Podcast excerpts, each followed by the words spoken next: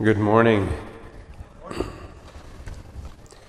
We're going to be looking this morning at Mary's Christmas. You know, we're all so used to hearing Merry Christmas, Merry Christmas, oh, Merry Christmas to you too. Well, Mary had a Christmas.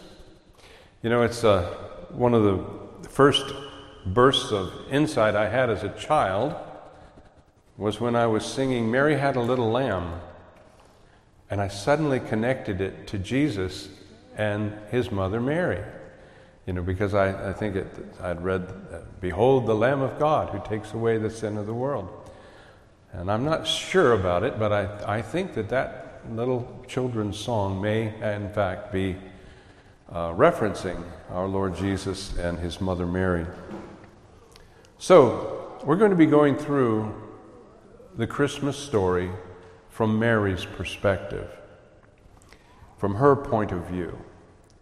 And you're going to find, as we're going to see next week, we will have Joseph's Christmas. And there is a whole lot in Joseph's Christmas that is not mentioned in Mary's Christmas. And we'll take a look at that and, and, and think about why that might be. But let's begin with the fact that Mary was chosen by God's grace.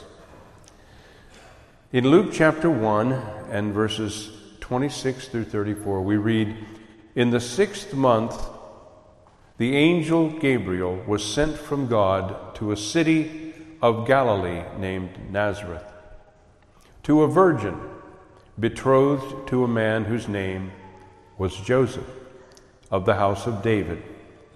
And the virgin's name was Mary. And he came to her and said, Greetings, O favored one, the Lord is with you. But she was greatly troubled at the saying and tried to discern what sort of greeting this might be. Now, in this passage, there's a lot that we could go. We could go to angelology. Uh, we could look at the whole idea of angels being messengers from God. But what I pick up in this uh, greeting of the angel Gabriel is his excitement. Something is finally happening that has been promised from long, long before. And he's really excited about it.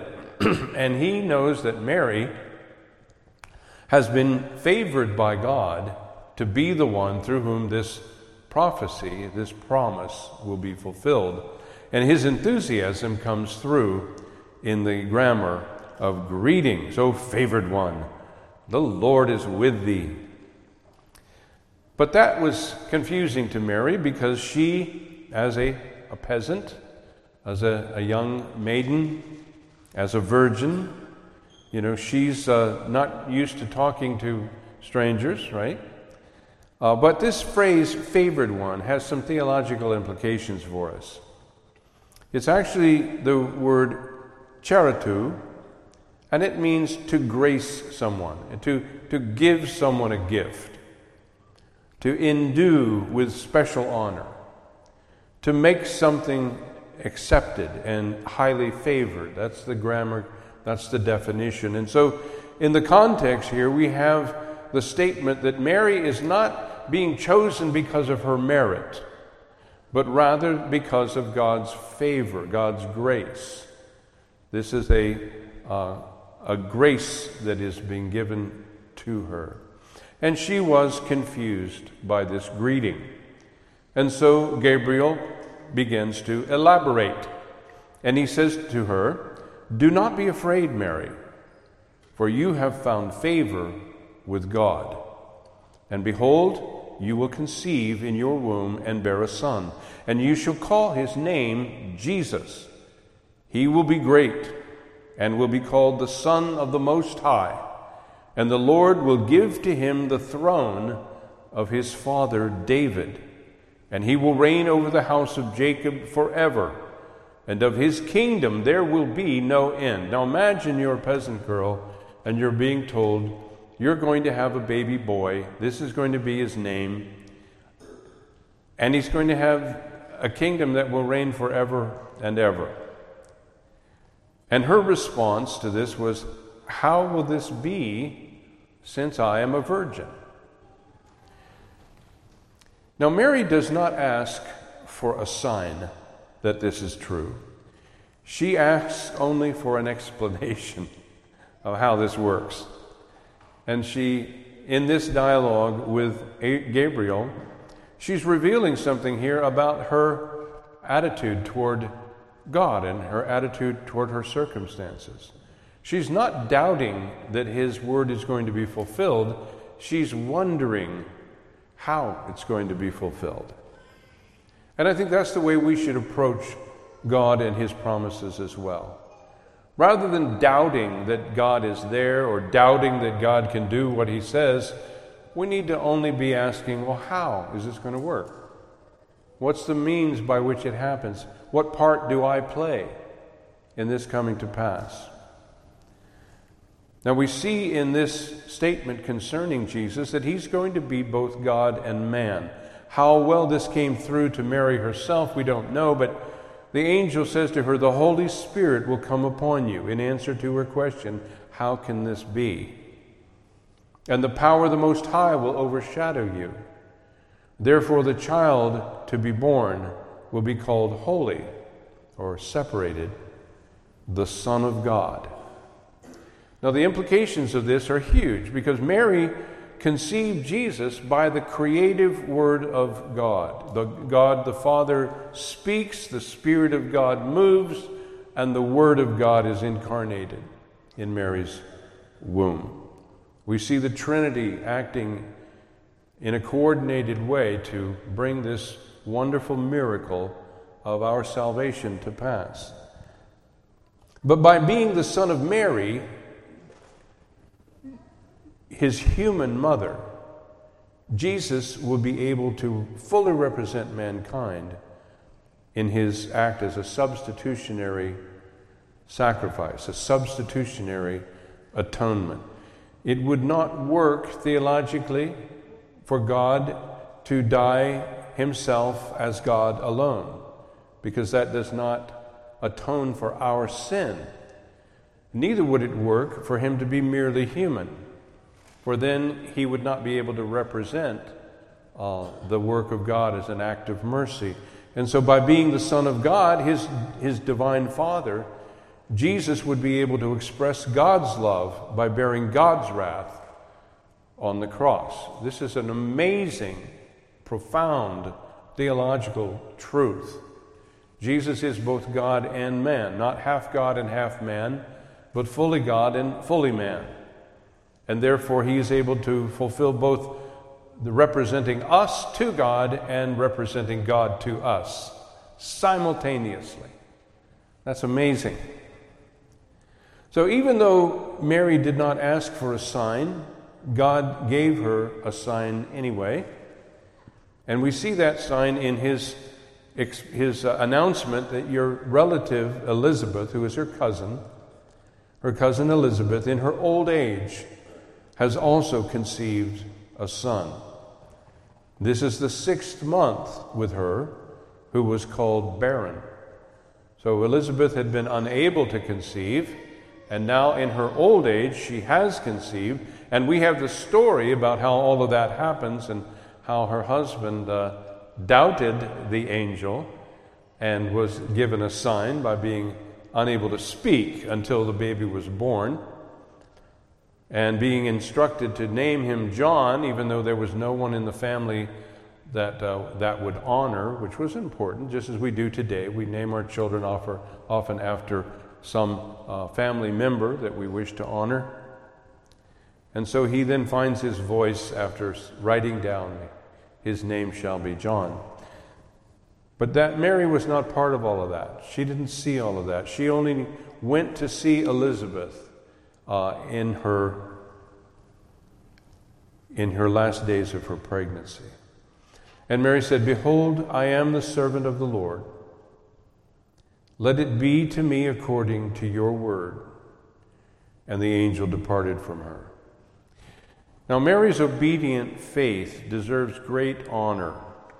In fact, much greater honor than she normally receives within the Protestant churches. This is an example of our overreaction. But Mary deserves less honor than is often given to her in the Catholic Church. And this is a classic example of what I mean when I say there is a ditch on both sides of the road of every truth. The ditch on the Protestant side is to dishonor Mary out of fear that we might be accused of Mary worship, which is a real problem on the other side of the road of truth, where the Catholics have come up with all kinds of extra biblical events, the Immaculate Conception, and all the rest, in order to uh, make Mary holy enough to have enough merit to be worthy to be the means by which the Son of God comes into the world. And so you can see what's going on here. On the one hand, we're giving her way too much honor and to the point of worship. Uh, I, my wife Bonnie and I had an interesting conversation with a, a, a dear lady over in Sisters, and she was definitely into Mary worship. And she would only pray to Mary. And we tried to convince her that uh, Jesus would uh, be happy to have her pray directly to him. He's not that busy.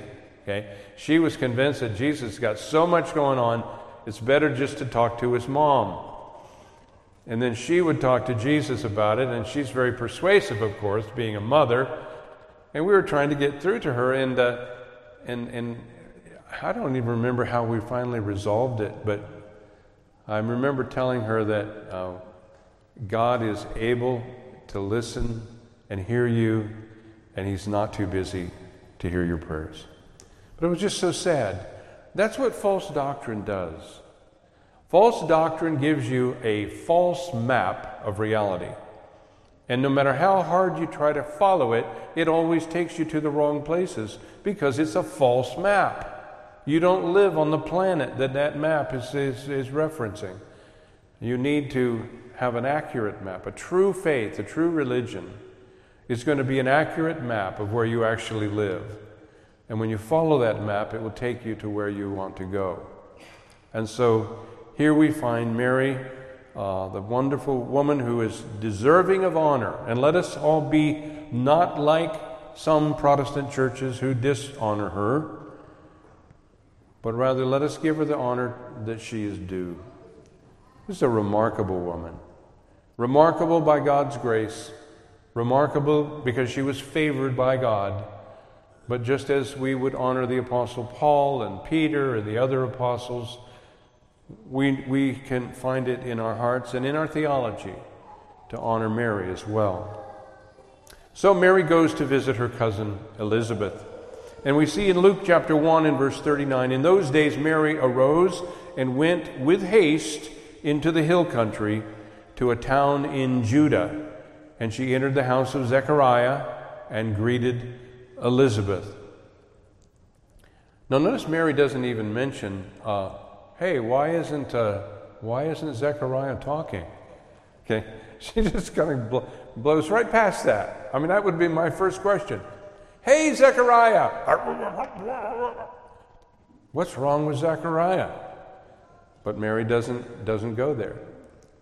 There's a lot that she goes right past. And when Elizabeth heard the greeting of Mary, the baby leaped in her womb. This is John the Baptist doing a jig in Mary's womb because he's now in the presence of the Son of God, his cousin uh, Jesus. And Elizabeth was filled with the Holy Spirit. Now, what happens when you're filled with the Holy Spirit? Well, we see it right here. She exclaimed with a loud cry, and she launches into a blessing. Now, I think I've doubled my slide there, haven't I? Okay. Whenever anyone is filled with the Holy Spirit, they're going to either deliver a blessing from God or express worship to God. We see this later in Paul's epistles where he describes the gifts of the Spirit and how they work. And we see these remarkable uh, orientations that are involved in prophecy versus tongues, and how in tongues we're expressing worship to God, and in a prophecy, we're hearing something from God, and a lot of charismatics just totally ignore all of that and just go with the flow and whatever feels good.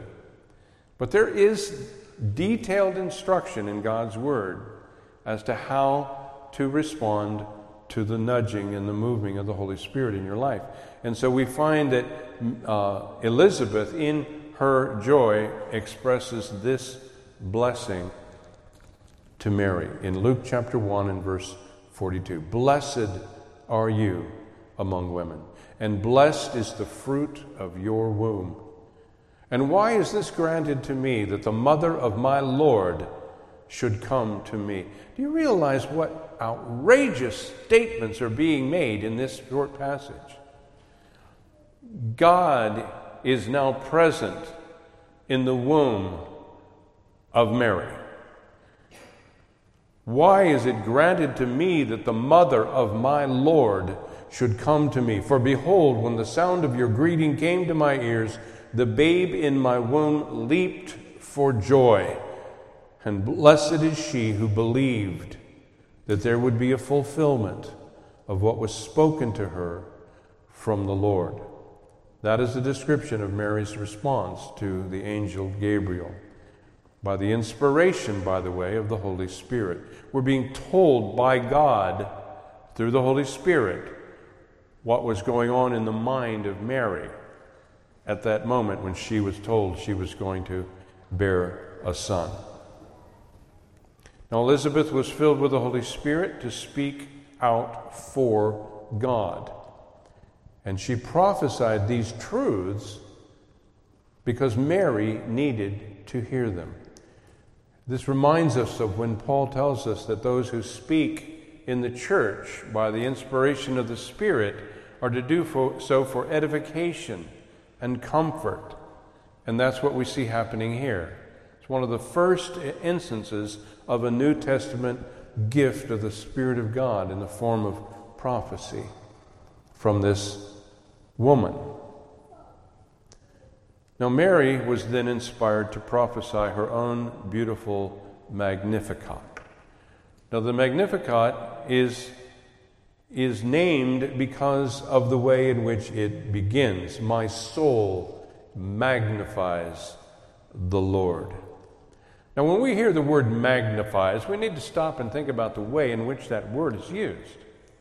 If we're talking about a microscope, then we're taking something that's really tiny and we're magnifying it to the point where we can see it clearly. But the other way that we magnify something is we, we point our telescope at something that is absolutely huge, but so far away that we can hardly see it. And we magnify it in order to bring it closer to us so that we can comprehend something that is, in fact, huge. And in this case, Mary is magnifying the Lord because he's huge, not because he's tiny. He is huge. And so here we have the Magnificat. And Mary said, My soul magnifies the Lord, and my spirit rejoices in God, my Savior. For he has looked on the humble estate of his servant. For behold, from now on all generations will call me blessed. For he who is mighty has done great things for me, and holy is his name. And his mercy is for those who fear him from generation to generation. Did you hear that? His mercy is for those who fear him from generation to generation. The fear that is in view here is a kind of fear that is not just terror, but rather a, a deep respect for, appreciation for who this is.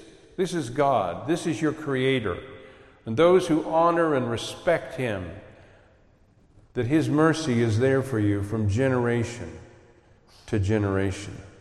He has shown strength with his arm. He has scattered the proud in the thoughts of their hearts.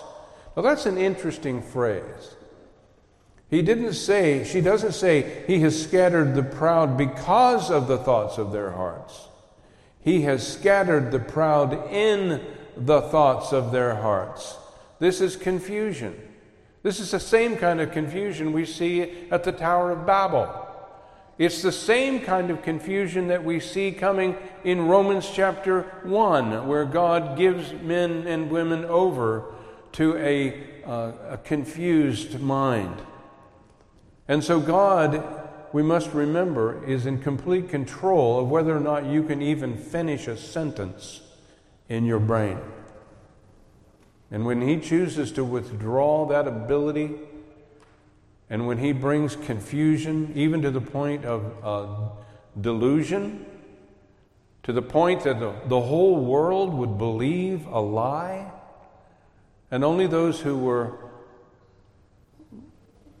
inhabited by the Spirit of God would be able to see through it. It would be so deceptive that even the elect of God could almost be deceived. That's pretty serious, isn't it? I want you to stop and be thankful for the fact that God has not allowed you to be so confused as to disbelieve the gospel and to believe the lies of this world. That is a, that is a means of His grace toward you. He has given you the ability to see the truth and believe it and be saved. That's how sovereign grace works. And so it says, He has brought down the mighty from their thrones and exalted those of humble estate. He has filled the hungry with good things, and the rich he has sent away empty. Now, these are some really important statements coming from the mother of our Lord Jesus as she is inspired by the Holy Spirit to prophesy concerning what God is accomplishing by bringing His Son into this world. We find these things, all of the things in this Magnificat, are confirmed in other passages in God's Word, such as we find in James, where he says, Woe to you, rich! You have heaped together treasure and gold in the last days, as, a, as though you were fattening yourselves up for slaughter. I mean, there's some pretty serious things said about those who are rich as opposed to those who are the humble and the poor in this world. He has helped his servant Israel. In remembrance of his mercy, he spoke to our fathers, to Abraham, and to his offspring forever. Now, we could take an entire passage or several a series to unpack this beautiful passage. But Mary realizes that her son is the hoped for Messiah. But even though she's prophesying these things, no one but God at this point understands the full implications of what that will mean. And this is something that we see in the scriptures as well that those who prophesy don't always know what their own prophecies mean. They prophesy because they're inspired by God, but that doesn't mean they have the, the knowledge, the intellect, the inside information to know exactly how it's going to work or even what it actually means. Now, God reveals His sovereignty over all things in what happens next. In Luke chapter 2 and verses 1 through 5, in those days a decree went out from Caesar Augustus that all the world should be registered. This was the first registration when Quirinius was governor of Syria, and all went to be registered, each to his own town. Now, what is this all about? This is about taxes. This is about knowing who we've got in our, in our empire and how to make sure that each and every one of them are paying their proper share of taxes toward the empire of Rome. And there's a lot of corruption at this time in the Roman Empire but uh, it is a, a, time in which uh, great progress is being made in terms of the Roman roads are being built, and Roman fortresses are being built, and Roman garrisons are being stationed, and so what becomes the Pax Romana is established. And it is because of that Pax Romana that the gospel is able to go forth into the world at that time on those Roman roads and often with, as we see in the life of Paul, the protection of those Roman soldiers. So God is sovereignly setting the stage not only for the birth of Christ, not only for the life of Christ, but also for the birth of the church and the spread of the gospel. This is what is referred to in scriptures as the fullness of times, when everything comes together, just the right time in the right way for the gospel to go out and for souls to begin to be harvested for the kingdom of God. And so all went to be registered, each to his own town. And Joseph also went up from Galilee. There it is. From the town of Nazareth to Judea to the city of David, which was called Bethlehem, because he was of the house and the lineage of David.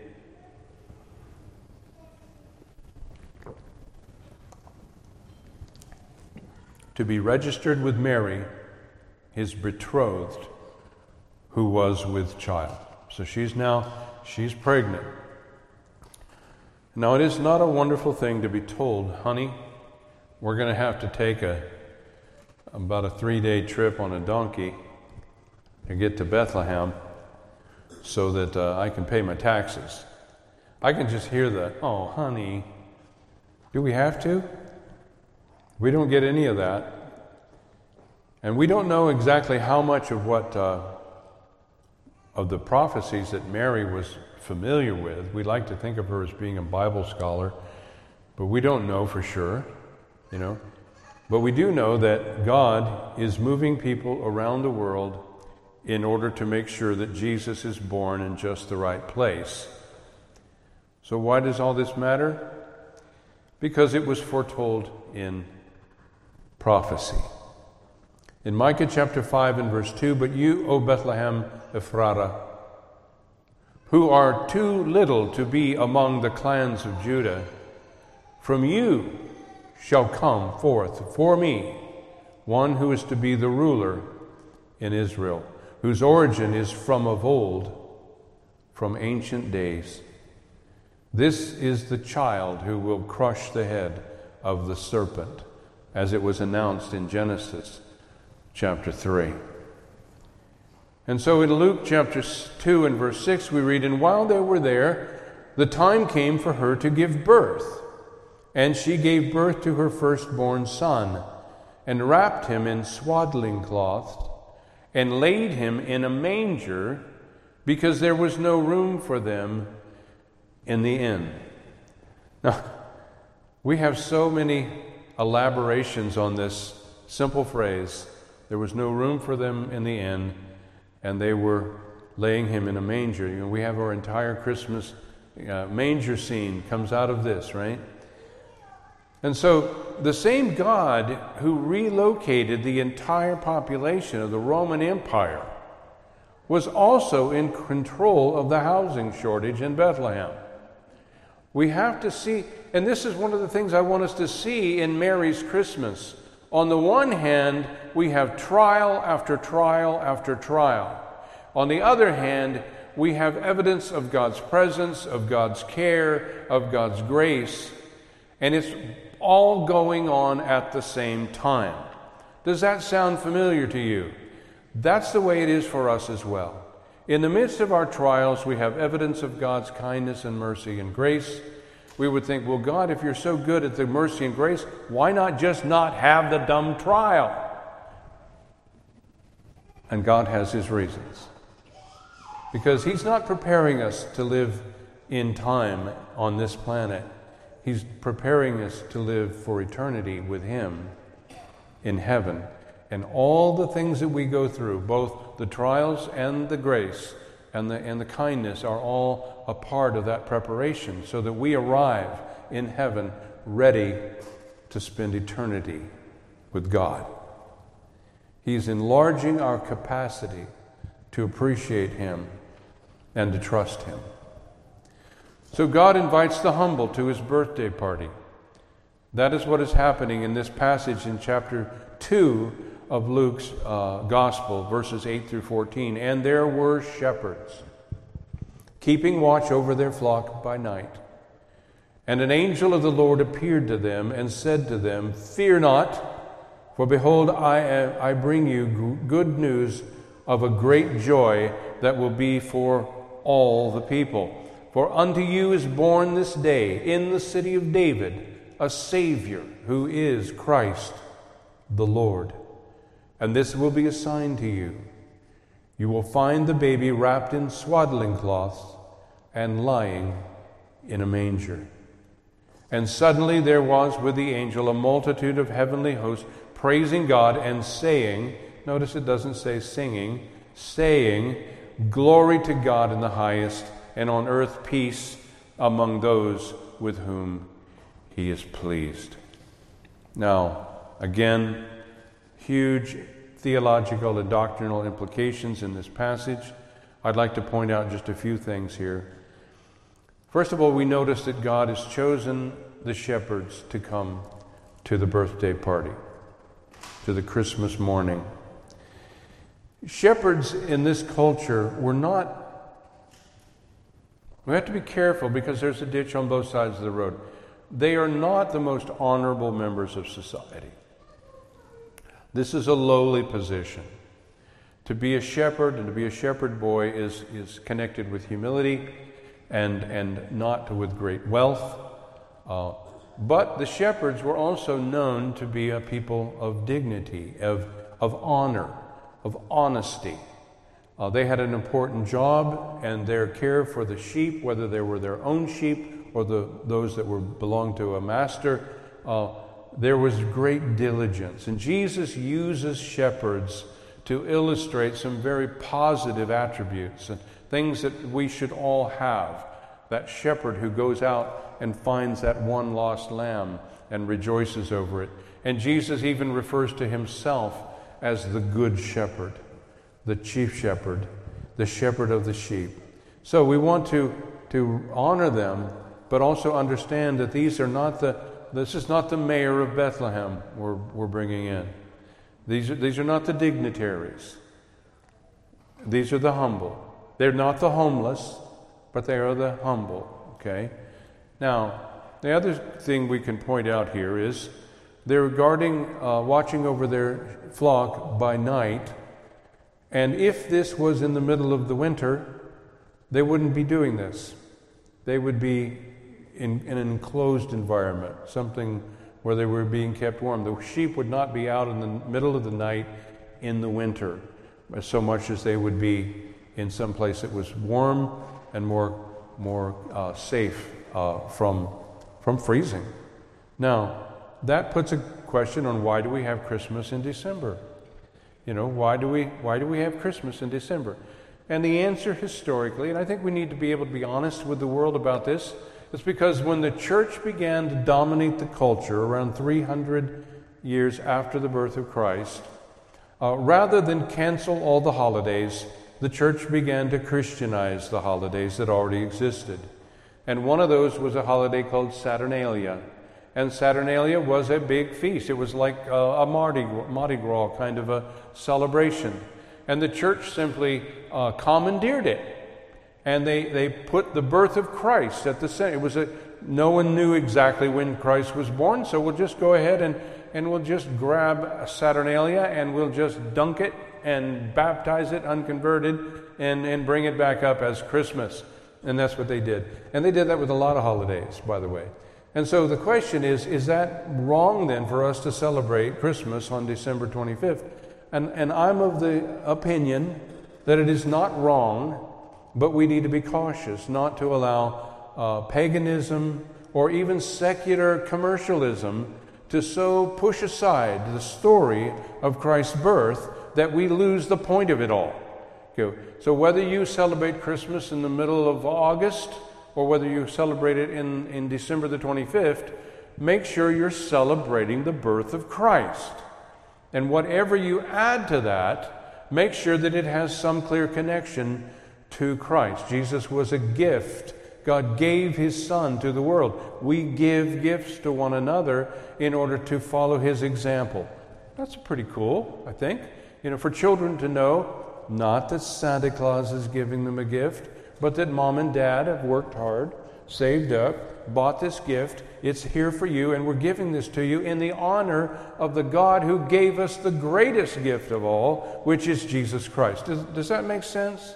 We don't have to run in terror away from the holiday. We can simply continue to keep it Christ centered. And by doing that, we can share it with our neighbors. Whether you want to have a Christmas tree, as we do, I do, uh, whether you want to hang up uh, uh, sprigs of holly, as we do, you know, whether you have all the, all the rest, the paraphernalia of Christmas, it's all a matter of does it overshadow or does it magnify the birth of our Lord Jesus Christ? And so, Jesus invited the shepherds to come and see the baby. And in Luke 2, verse 15, we read, And the shepherds went with haste and found Mary and Joseph and the baby lying in the manger. Now we, have, we keep finding that phrase, you know, wrapped in swaddling clothes, wrapped in swaddling, swaddling cloths. And swaddling cloths are, uh, and are still used today in many cultures around the world. And some young mothers today also use swaddling cloth, but it was a way to make the baby feel like it was being held when it was laying in the, in the manger. It was, a, it was a tight wrapping of cloth that allowed the baby to feel kind of like it was still in the womb, kind of like it was being held in its mother's arms, even though it was laying in a cradle or in the manger. And so the swaddling, swaddling cloths were just a way of keeping the baby feeling hugged. Okay? Now, that being the case, uh, the sign here was that the baby is in swaddling cloths and laying in a feed trough. And that's weird. You know, that doesn't happen all the time. And God uses that as a way of saying, this is the one. You know, you go find a baby and it's it's not in a manger, that's not the one. You find one that's not wrapped in swaddling cloths but still laying in a manger, that's not the one either. It's the combination of being in the swaddling cloths, laying in a manger, that's the one. And there was only one like that that night in town, and the shepherds found him. And when they saw that child, they made known the saying that had been told to them concerning this child by the angels, no doubt. And all who heard it wondered. It doesn't say they believed, but they wondered. What's going on? What's this all about? But we're told, but Mary treasured up all these things, pondering them in her heart. And the shepherds returned, glorifying and praising God for all that they had heard and seen. Now, this idea of Mary treasuring up all these things. We don't get a sense that she talks a lot. Have you noticed that? She doesn't say much other than this Magnificat. That, that, that's a, quite a deal. But she doesn't, we don't see her saying very much. But she's watching and she's thinking.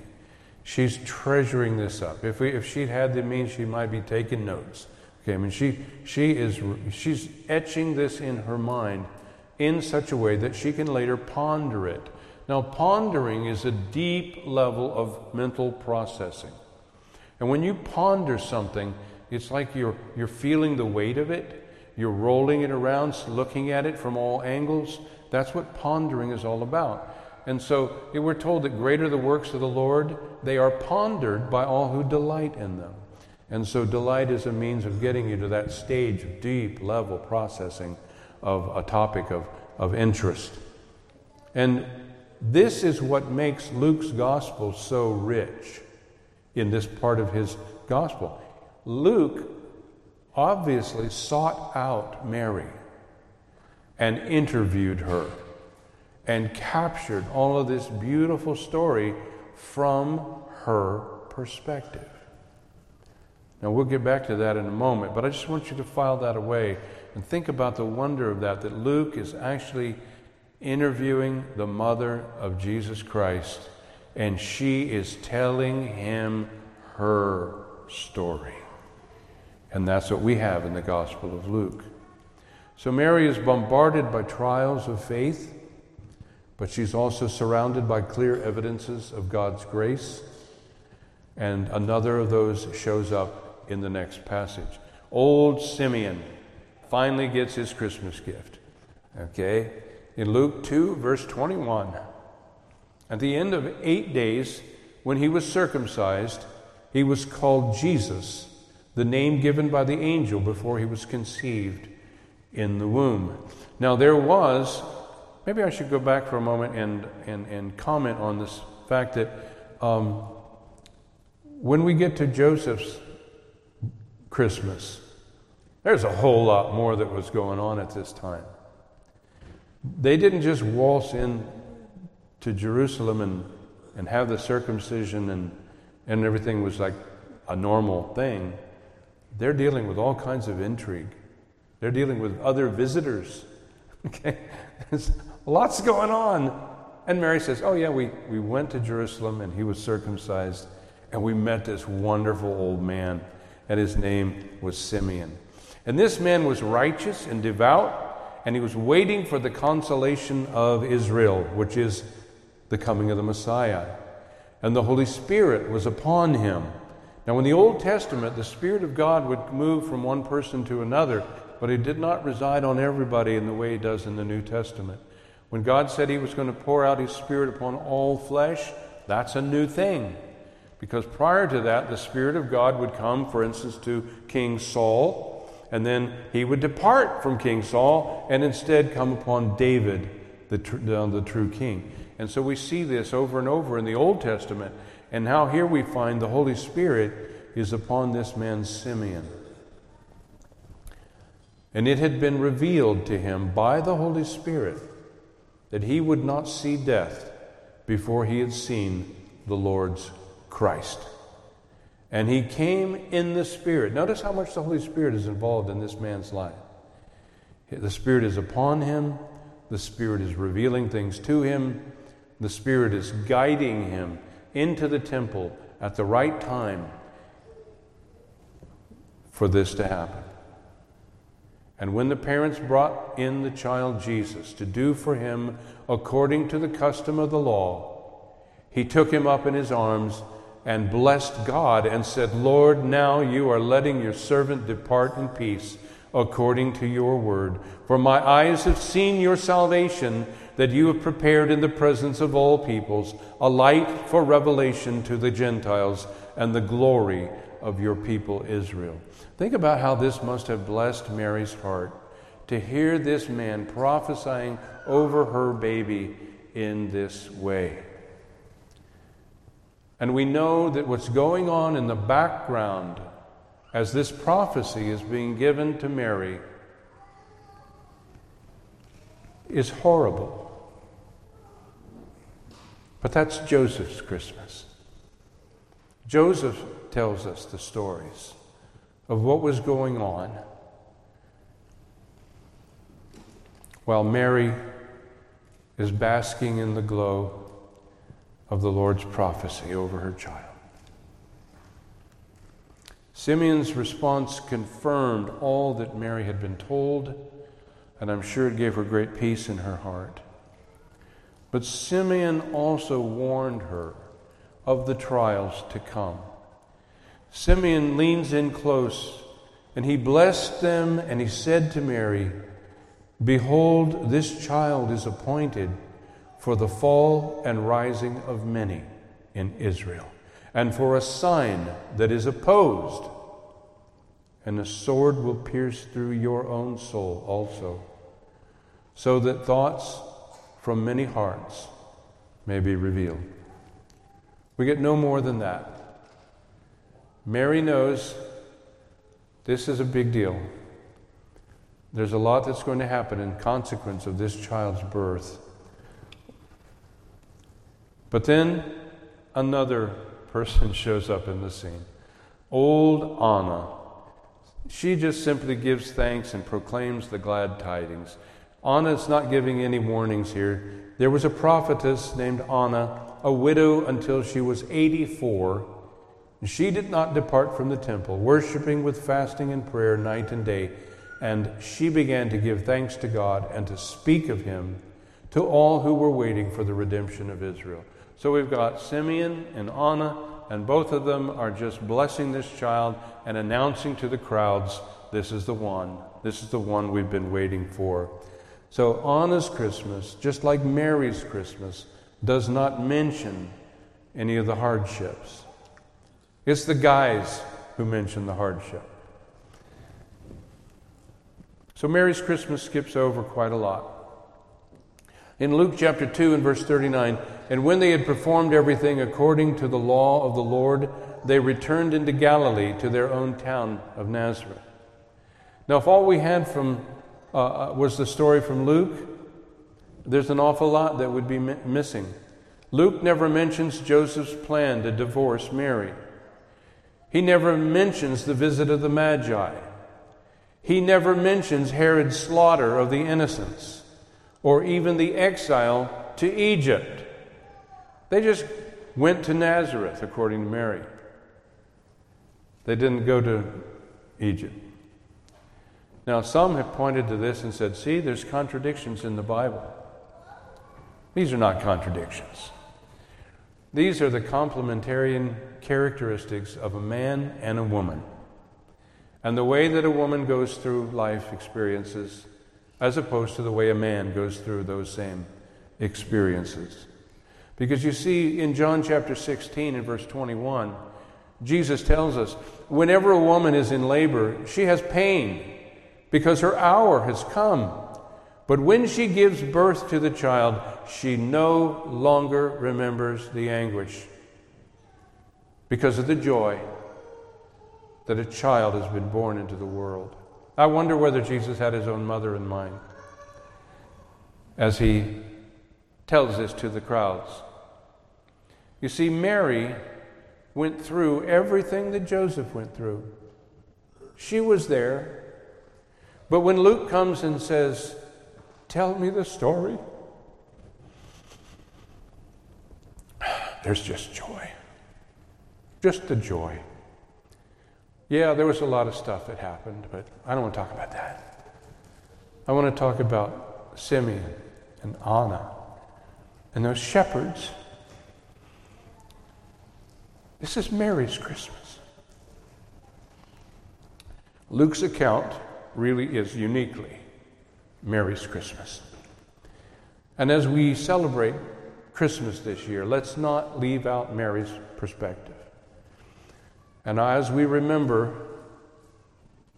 the lessons from this version of the Christmas story, we see several things. Number one, Mary was favored by God. She was not chosen for her own merits, she was a recipient of God's grace. Number two, she was able to fulfill her calling by faith in God's mercy and grace, just like any of us would have to do. Mary is an example and a role model for us of how to respond to God's call in our lives. You know, someday, ladies, uh, your husband or your father may feel God's call to do something that doesn't make life easier. In fact, it makes life harder. And, and you will have to go through it with him. And you can go through it with him, just as Mary went through all of this with Joseph by God's mercy and grace as you lean in hard upon him. Because God is good. In spite of all the difficulties, God is good. Number three, God gave her evidence of his constant care uh, at the same time she went through the difficult times, just as he does and just as he will for us. Expect to see evidence of God's being with you, even though you're going through the valley of the shadow of death and great difficulty and great relational conflicts and, and great financial challenges and all the rest. And yet you see these evidence that God's got your phone number, you know, that He knows where you live, He's got your address, He's not missing anything. You don't need to worry about the, Him forgetting you.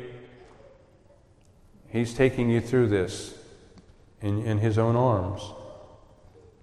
And number four, Mary took and stored up in her heart all that had happened, and she probably pondered these things in her heart for the rest of her life.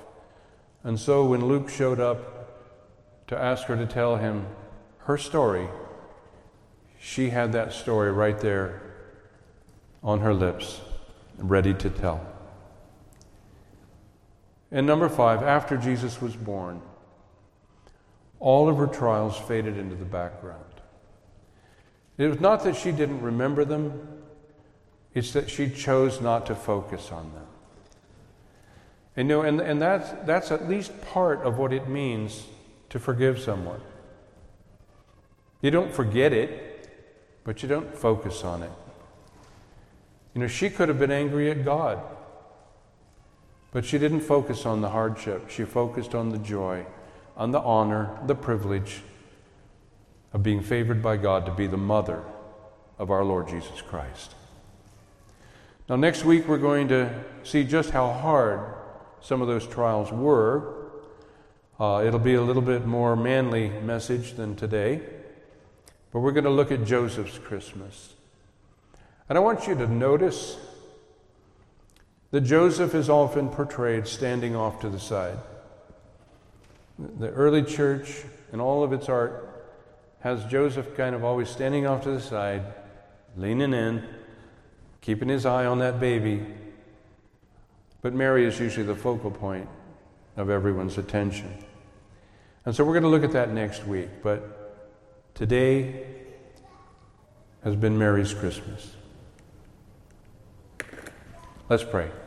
Lord Jesus, thank you for your goodness. I pray you take this story and plant it deep in our hearts. And Lord, help us to tell these things to our children during this holiday season. May we not forget to tell the story at the heart of this holiday, the story of both Mary and Joseph's Christmas. And may our children embrace that story and may it be a foundation in their faith in what Jesus did for us on that cross when he died in our place and then rose from the dead, victorious over sin and death. We ask it in Jesus' name.